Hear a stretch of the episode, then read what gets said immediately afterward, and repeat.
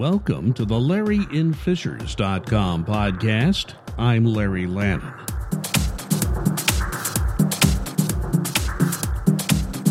On April 24th, the Hamilton Southeastern or HSE School Board voted down a proposal to list protected groups of students and employees in the school district as protected classes in its non discrimination policy. That vote was four to three.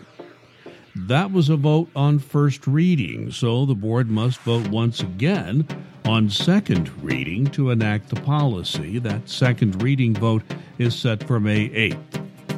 After the April 24th vote, a group formed with the name of HS Equal to oppose the policy that did pass on first reading in a 4 3 vote, which says the school corporation will follow federal and state law. I spoke with two leaders of the HS Equal group, Jamie Cairn and Michael Vance, during the afternoon of Thursday, May 2nd. I'm at the Ignite space at the Hamilton East Library here in downtown Fishers. If you've never been to the Ignite space, I'd highly recommend you come take a look at it. It's where Launch Fishers once was many years ago before they moved into their new quarters. Uh, you have artistic uh, supplies galore. You have 3D printers here. We are recording this in the AV studio with very good acoustics for audio and video recording. So all those sorts of arts forms are here. If you ever at the library anytime time it's open. Come down to the lower level, the Ignite space. Any of the librarians here would be happy to give you a tour. Today we're going to talk about HS Equal. We'll talk about how the uh, organization was formed and why.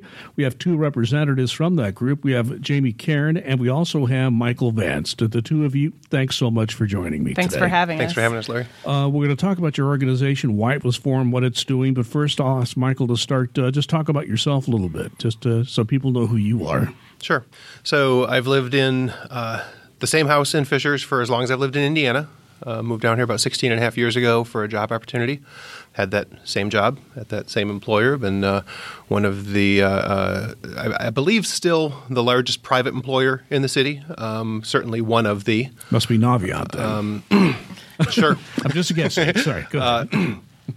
But uh, but yeah, um, uh, and when I say private employer, I believe second only to um, the school district when you add in public employers, uh, and we'll talk more about that.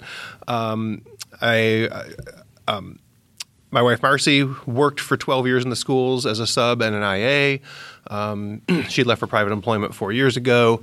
Uh, have two children who went through the school system. Um, uh, older, excuse me, older daughter, excuse me, older daughter Emma um, now 22, uh, trying to wrap up at IU, and uh, younger daughter Kelly, um, who came out as transgender a little over a year ago. Uh, and um, was a, a, 2016 graduate, um, has been at, at uh, Purdue in West Lafayette and downtown at IUPUI. Jamie, let me give you that opportunity. I am a family law attorney by trade. I've practiced family law for about 10 years in Indianapolis. I am married and have two kids, a three and a five year old. Uh, the five year old will start kindergarten um, in the fall at Fall Creek Elementary.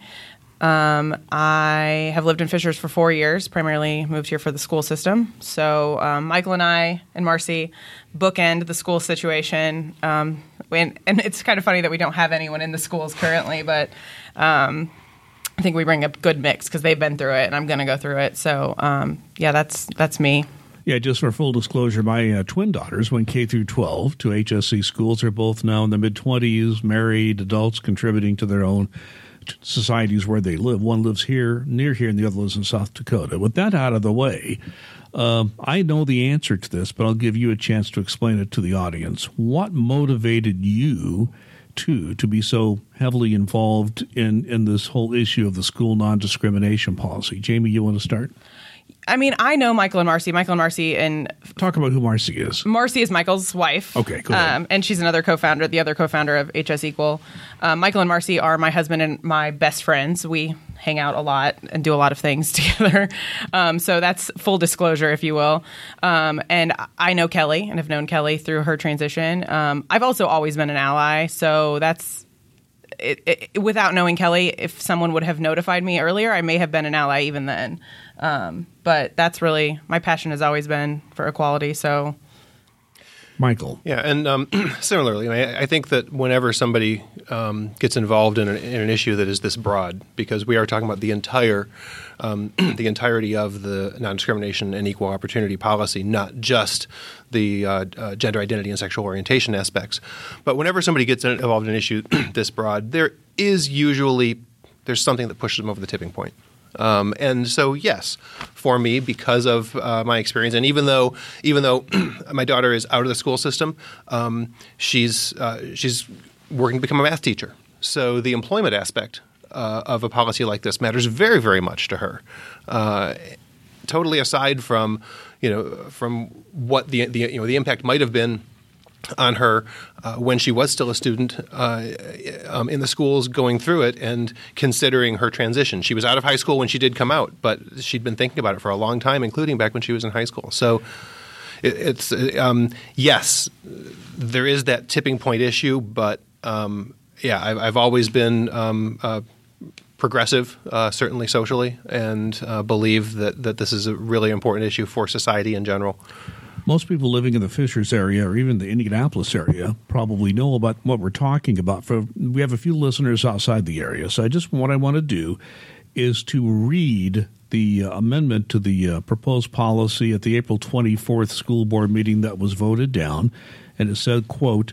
The school corporation does not discriminate in its educational or employment activities on the basis of race, color, national origin, sex, including transgender status, sexual orientation, gender identity and expression, disability, age, religion, military status, ancestry, or genetic information, nor on any basis prohibited by applicable federal or state laws. And I'll close the quote. That particular um, uh, amendment was supported.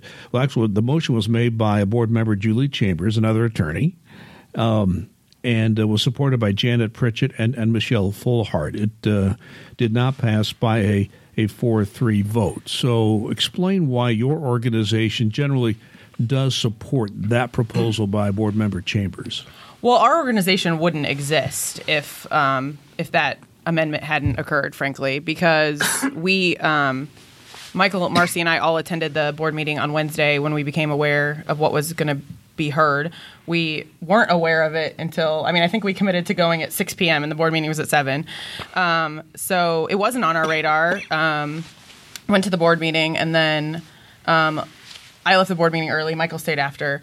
Um, but I woke up the next morning and just said, like, like there are more people in our community. I saw some rumblings on some other Facebook pages of people being pretty unhappy with what had occurred, and obviously there were some poor language choices by some board members um, that fueled that fire. But I just I said to Marcy, I texted her and I said, we got to do something about this. I'm going to make a Facebook group, and we started the Facebook group about 11 a.m. on Thursday. By that evening, we had a thousand people. And that was the day after. That was the day after the vote, um, and it was in the news, obviously, so people were seeing it. Um, and then right now, we're sitting around 3,200 people, and we're not even a, a, whole week out, frankly, from the vote. So. Um, I don't even remember what your initial question was, but I thought the background on HS Equal was helpful. Yeah, that was uh, why the organization supported the language that uh, board member Chambers had proposed. You want to get to that, Michael? Sure. So, uh, um, I mean, where do we start? Um, I mean, we've been calling this a.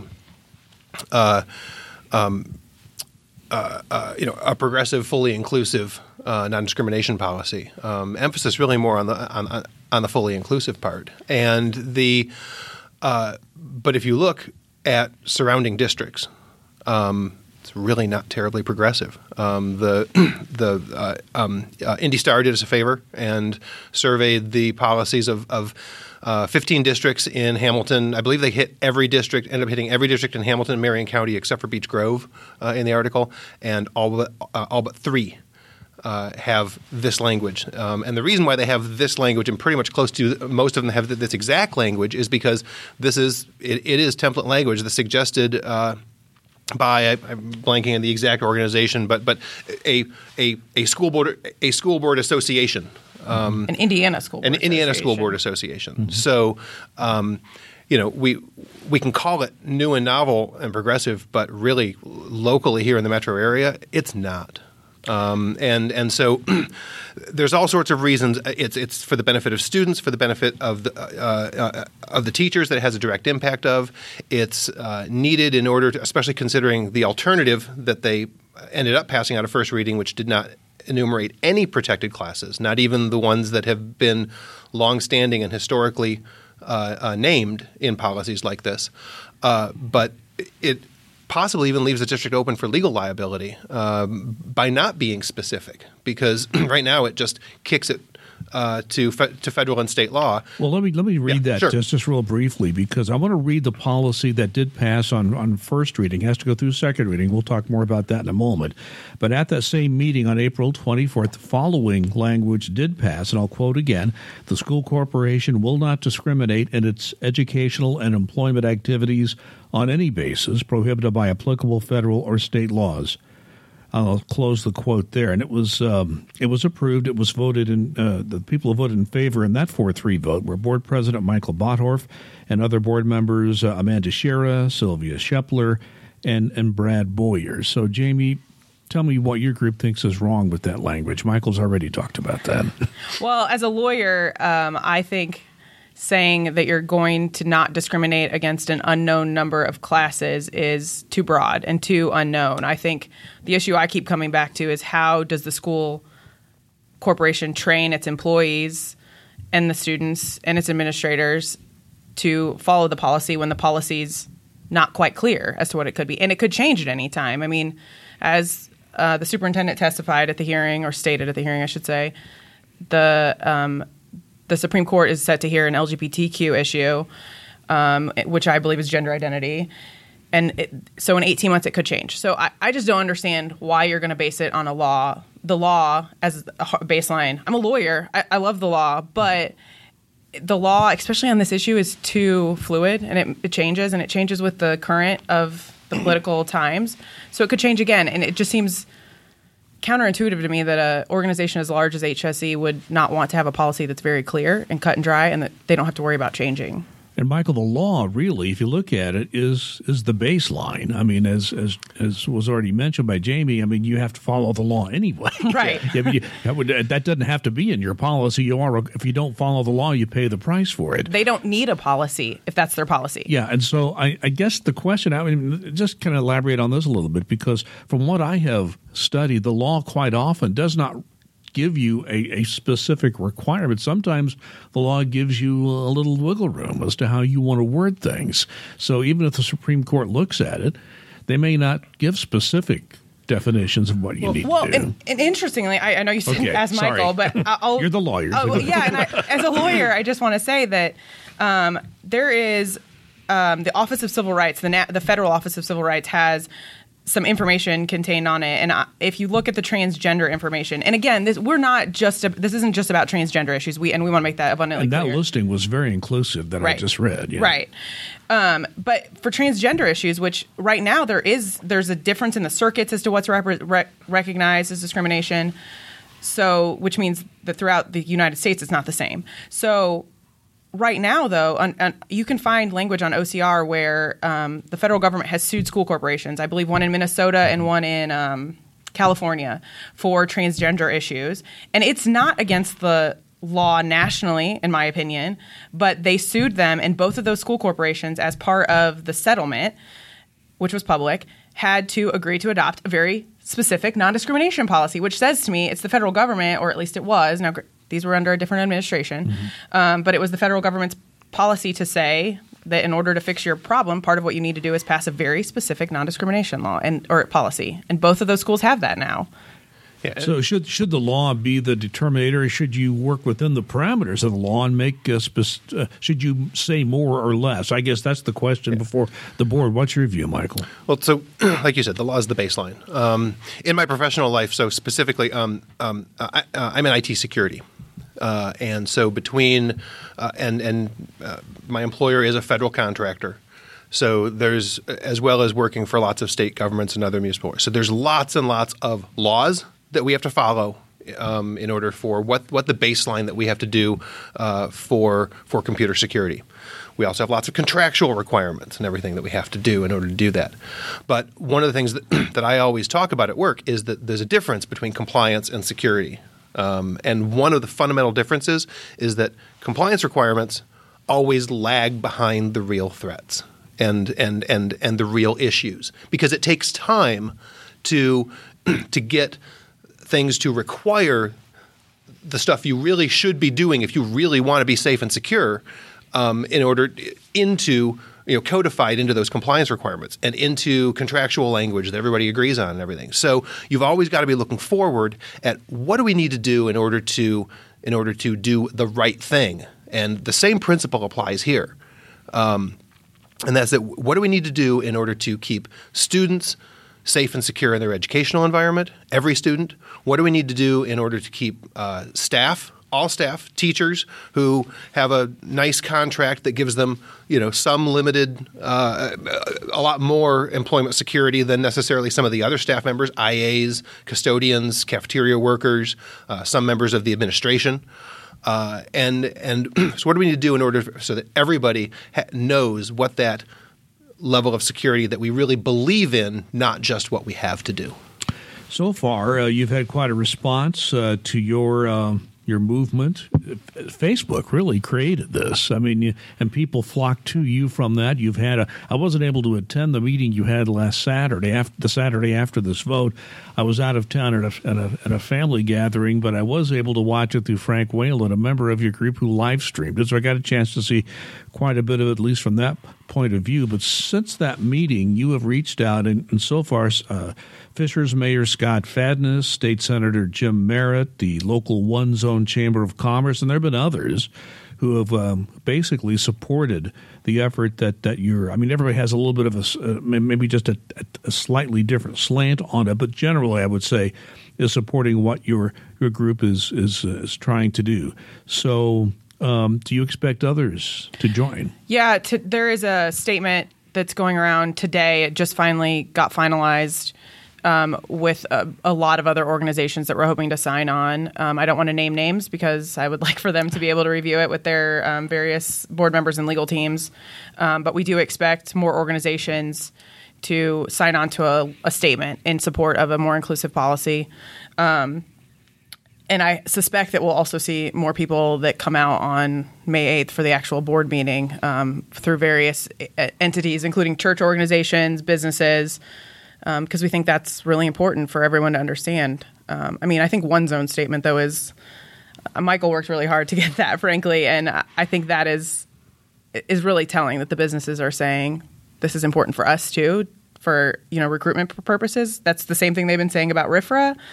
So uh, I'm, I'm, not surprised that they were in favor of it, but in favor of our position. But um, it's nice to see that they're willing to to say it. You know, Michael, I um, this is not the first time the local chamber has come out on an issue like this. They've done that before. But what I found interesting is that they feel that the business interest here is making sure that in the future, the businesses, and many of them are high tech, and that's the area where you work, that a lot of high tech businesses will not be able to recruit particularly young employees unless they they feel that the community uh, is being inclusive and, and protecting uh, people who have who are in this list that we mentioned earlier. So, uh, you said you were involved in, in working with one zone. How how did that conversation go? So, one of the uh, one of the senior executives uh, at um, um, uh, at Navient has a long history. He's involved with the uh, uh, with the HSE Foundation Advisory Board. He's a past board member of the Fishers Chamber of Commerce before the the merger with Carmel to create One Zone, but he's still very active in there. And so he helped make the connections um, with those groups. And uh, um, he's also a uh, he, what he's in charge of at Navient is, and yes, okay, I did come on, actually uh, confirm it. Sorry, um, um, uh, um, is HR, and we have a very progressive uh, policy um, that was uh, introduced under his leadership. Uh, and he also has um, uh, two children who are graduates of the uh, um, um, of the schools, and so I mean, he's got all the credentials, um, but uh, and he plans to speak at the meeting on on, on, on Wednesday too. Um, uh, he's, he's he's made he's made that perfectly clear in public. Uh, but so he's helped out a lot um, and uh, making those connections and and, and urging those uh, those things. But everybody that we've gone to uh, has, you know most have indicated, you know, that have actually given statements have indicated, yeah, it was, you know, you know, we saw this and and we, you know, we were going to say something anyway. So you know, thank you for for for you know for asking us to do that too. Jamie, I got a question for you. Could this HSE Equal have been formed as quickly as it was without Facebook, social media? Uh, no, and it could not have been formed had that board meeting not how, gone how it went. We don't want to harp on the negativity of the board meeting for a variety of reasons. Um, but I frankly think that the Facebook group was really, I mean, there was a catalyst for it. There's no doubt in my mind. Because there are people that's really important that we recognize who have been trying to get an inclusive non discrimination policy with the school board for years, some of them. Um, and they came before us and they're still around. And they, you know, they have been doing a lot of things. There's been a petition on change.org that's existed for, I think, more than six months, maybe even. Yeah. Um, so, they've been trying and didn't get any traction. And I, and I don't I didn't know those people until we started HS Equal, so I can't say what they were doing publicly then. Um, but it does it definitely seems that whatever happened at that board meeting ignited something in a lot of people um, that that that again I don't think there had been any there hadn't been any reason for people to really talk about it before that they were aware of. Um, I think a lot of the people that have been involved to date, not all of them, have a very personal reason to be involved, which I, I completely understand. Um, but what HS Equal and this recent movement has brought out is people that don't necessarily have a personal stake in it. It's just people that believe in equality. And Michael, another aspect of this, uh, that April 24th meeting was only the second meeting that had been live streamed publicly. it was the, the third, actually. Was I, th- I was it the third? Okay, I may have lost count. It was second or third. So uh, they had just started this this live streaming and uh, putting a recording online. And I think I was the only reporter there, but all of a sudden there was a lot of media attention, and I think that a lot of the media attention came because that recording was there and the media could go back and show clips from it specific. Now I'm going to just tell you, I've covered the school board for over seven years. And the people who made some of the comments I made at that build at that uh, meeting had been making those comments for a while. But I think this is the first time the community actually heard that. And uh, so, what impact do you think the video had on on on the uh, on the media coverage and and the reaction by the public? No, it. I mean, this was a lot of, um, as Jamie indicated, a lot of serendipity contributed to um, you know to this movement being able to take off. We were in the right place. It was a matter of of uh, the video, the accessibility of being able to see and hear it, um, you know, almost live, almost as if you were there. It was uh, it was us going and and and getting involved. It was the first time that either of us had ever spoken at a school board meeting. Um, but you know, as Jamie said, also, you know, it, this is a proverbial case of us standing on the uh, you know on the shoulders of giants too. There are you know because we wouldn't have heard about it and known about it. Um, you know, if it wasn't for you know that the issue had already gotten traction that other people have been pushing for. Um, well, and, and, and, to be clear though, Janet and um, not yeah, Janet and Julie both posted, and maybe Michelle posted about it on Facebook sure, beforehand. Yes, yeah. uh, so Julie did. was Julie was aware of what mm was coming and was trying to drive people to the board meeting. So yeah, I mean, but but social media and and just I mean, there, there, was a, there was a lot of factors that and is any one more important than the other? Yes, I think the video is more important, whether Michael does or not. Probably, pro- I mean, probably for, for media coverage. I, yeah, because there weren't that many media coverage. there. But as you said, you know, even even if the video had been there, but we didn't have social media, we didn't have Facebook. Um, you know, not sure that it would happen if it if it uh, you know if we hadn't been able to organize. Um, and you know, and I don't want to say that somebody else wouldn't have done what we did, but you know, one of the other things that we've that we've um, um, that we've emphasized, and it started that night immediately after the meeting, is um, is emphasizing a tone of positive engagement with the board members who voted no to try to convince them otherwise, rather than name calling and negative and harping and, and, and, and harping on what on on on the things that were said is okay let's ch- let's keep the tone of the conversation um, about moving forward rather than just worrying about that. In 2015, I was at a meeting where this was first discussed. I think the current policy had been on the books for 15, 20 years, something like that. So the board in 2015 looked at changing the language, and two very brave staff members at HSE schools got up and said this isn't strong enough. And the board kind of backpedaled, sent it to policy committee. It had been in the policy committee until it came up this year. That's how long this has been put in the back burner. People have been afraid, I think, to deal with it. Maybe because they're they're they're they're aware of of, of the divisions in, in, the community.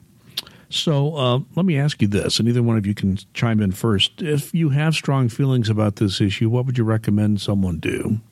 So we have a number of action items um, that we've posted about, um, but I guess the first thing you can do is to to join HS Equal if you feel uh, supportive of the policy. We will be abundantly clear that the group is not for debate. We don't. Um, we're, we're not there to debate the appropriate policy at this stage of the game. We don't think that that's a good use of resources. So join the group. Um, we also obviously plan to attend the May eighth school board meeting. We expect a lot of people to be there. Um, that's going to be an interesting physical dilemma. Can I mention that? Can, can, I say something about that? Because I've been digging into that last couple of days. There was discussion internally about moving the uh, location of that meeting because of the expectation of a large crowd. Well, the other side of that is, I think the school board was a little concerned that uh, if that were to move, there would be no video. They don't have video equipment that's mobile.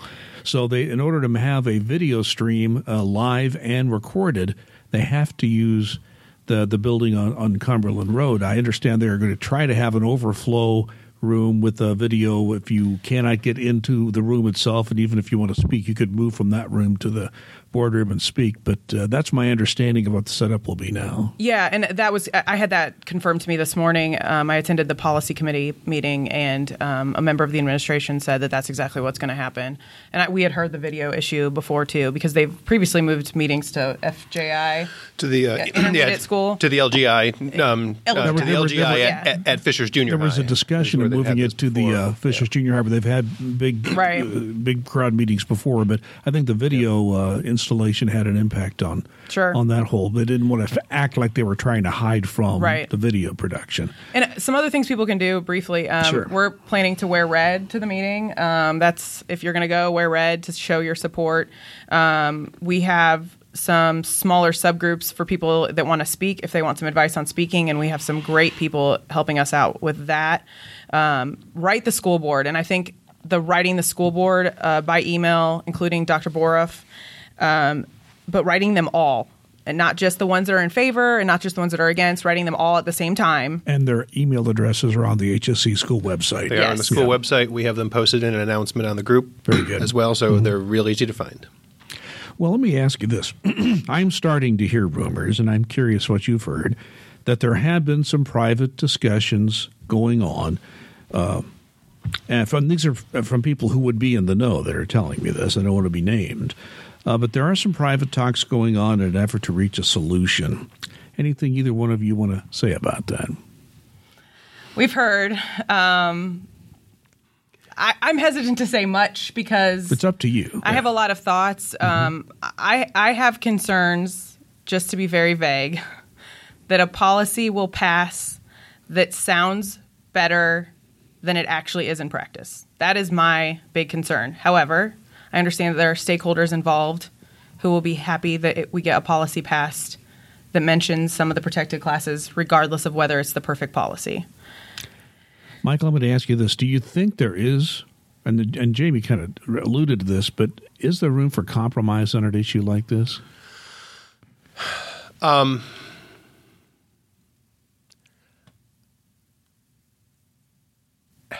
You take it's taking you a moment. Yeah, to, to I, I, I, I, really, I mean, honestly, I, I, I do not think there is. Certainly not long term.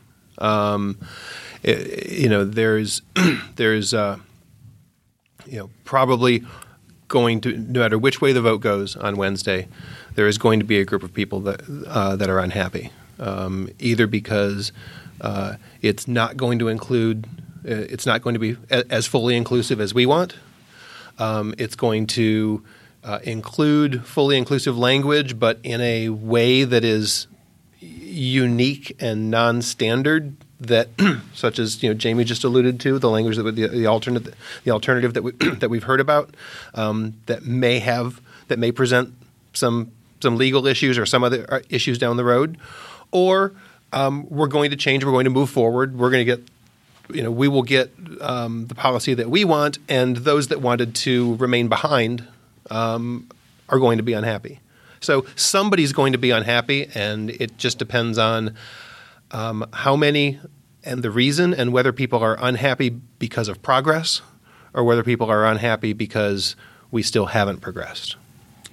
Anything that either of you want to add before we wrap this up? Uh, two quick things. One, I I want to reemphasize that that um, and to every, anybody out here who's listening, um, it is not productive. Even if you are, you know, mad as a hornet about this issue and, the, and about the outcome of, of, of, of, last Wednesday. It is not productive to send um, you know belittling, insulting, or negative messages to the board members who voted no. Um, the, the, way you change minds is by engaging in positive, productive, positive, productive conversation. Um, we've been doing that. We've emphasized that that is the method of the group. We've told people that if they don't like it, fine. They're free to do that, just not as a member or representative of our group. So we're not telling people what they can and can't say, but we are saying that we don't want to be we don't want to be part of our group and our message. Jamie, any last thoughts? I want to say that I and my husband had really considered moving out of Fishers um, previously because of concerns about culture, frankly. And this movement has given me hope that there are a lot of people in our community that are um, on the right side of these issues. And um, I hope that if anyone out there still feels alone, that they can join our group to find like minded folks because that's been such a positive and uplifting thing for me. And it's been a really positive and uplifting thing for people that are much more personally affected by this with children in the school corporation. So if you need that, I think we can also offer that to you. Jamie Cairn and Michael Vance are with the organization HS Equal. Thanks to both of you for joining me today. Thanks for having Larry. us. My thanks to Jamie Cairn and Michael Vance for agreeing to appear on the podcast and talk about HS Equal.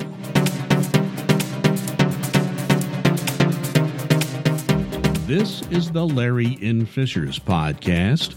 My name is Larry Lannon. I write the LarryInFishers.com local news blog from Fishers, Indiana, a suburban community northeast of Indianapolis. Thanks for listening. We'll talk again.